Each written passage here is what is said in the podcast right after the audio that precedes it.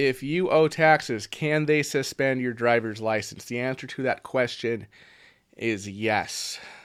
But who is they in this context? They in this context is not the IRS.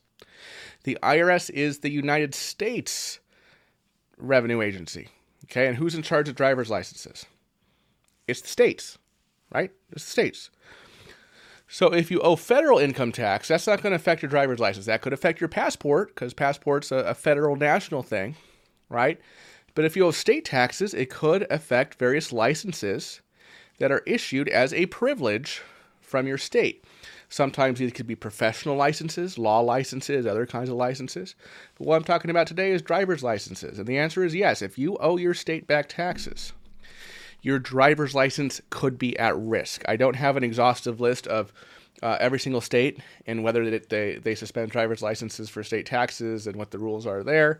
Uh, but many states do do this. Uh, we're seeing a lot right now activity from the state of Kentucky. A lot of folks are coming to us uh, because Kentucky has uh, revoked their driver's license. Here's a notice one of our, our clients received. Um, and, uh, you know, although the process varies from state to state, um, the typical uh, the typical process goes something like this. First thing is there's some kind of threshold. Maybe it's an amount of tax or or something, some kind of, and it varies from uh, from state to state.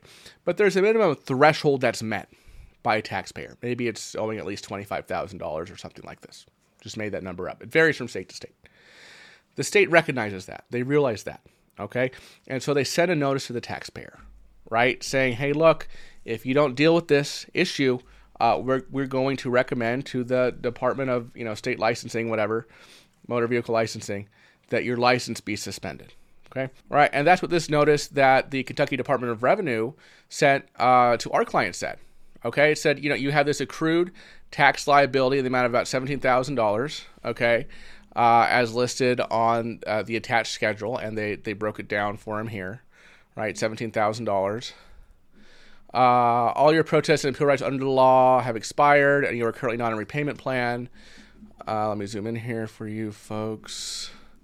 Department records indicate that you hold a driver's license. Uh, if the deficiencies listed on the attached schedule are not resolved within 30 days from the date of this notice, the department will notify the Kentucky Transportation Cabinet to revoke your driver's license and to deny any driver's license for which you apply. Okay, so they're say, so they send a notice, right? So they're saying you have 30 days from the day of this notice, October 18th, or we're going to recommend, or we're going to tell the, uh, you know, the, the, the, the, in this case, the Kentucky Transportation Cabinet, obviously that, that department's name is going to be different every state, uh, to revoke your driver's license. Okay.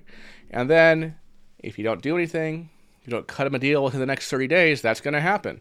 They're going to send uh, that notification to the Kentucky Transportation Cabinet in this case, or the equivalent uh, body uh, in whatever state you're in, and then uh, that body is going to send a letter to you saying your driver's license has been suspended uh, and you need to work uh, out a deal with uh, the revenue department. And once that's done, you got to come back to us and probably pay like a restatement fee, reinstatement fee, right? And that's the case here for Kentucky.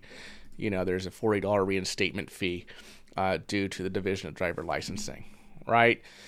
So obviously the language in these letters are often very scary. They make it sound like, oh gosh, you'd better like pay us all this money right now or you're never going to get your driver's license back.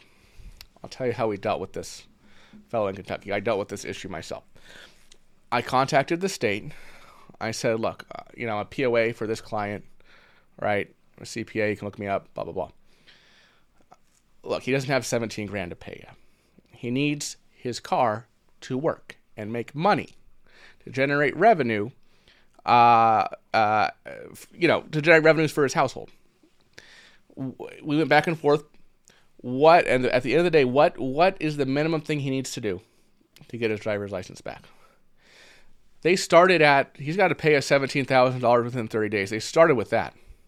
We went back and forth several time several times over the period of about a few weeks. Finally, what they agreed to was have him make a hundred and fifty dollar good faith payment file these years of returns he's missing, and then get into and then uh, you know uh, uh in 60 days within 60 days get into like a workable installment agreement or some other resolution on the debt.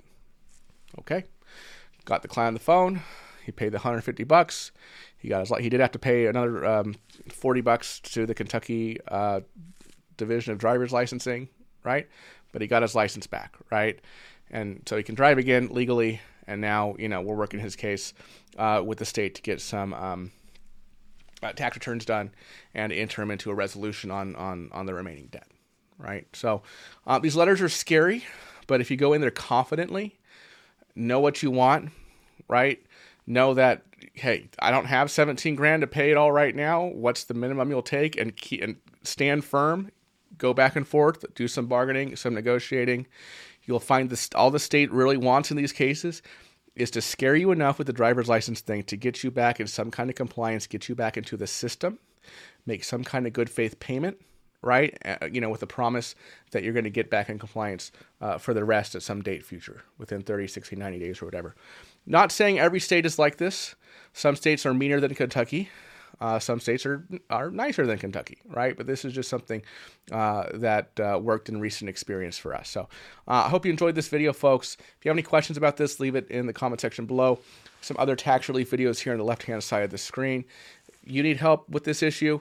Call us. 866-8000 tax. Visit us online, choicetaxrelief.com. You can fill out the free consultation. There's a link to it in the menu at the top. Um, or fill out the form on the homepage and we'll reach out to you then. All right, folks, thank you so much for watching. See you next video. Bye bye.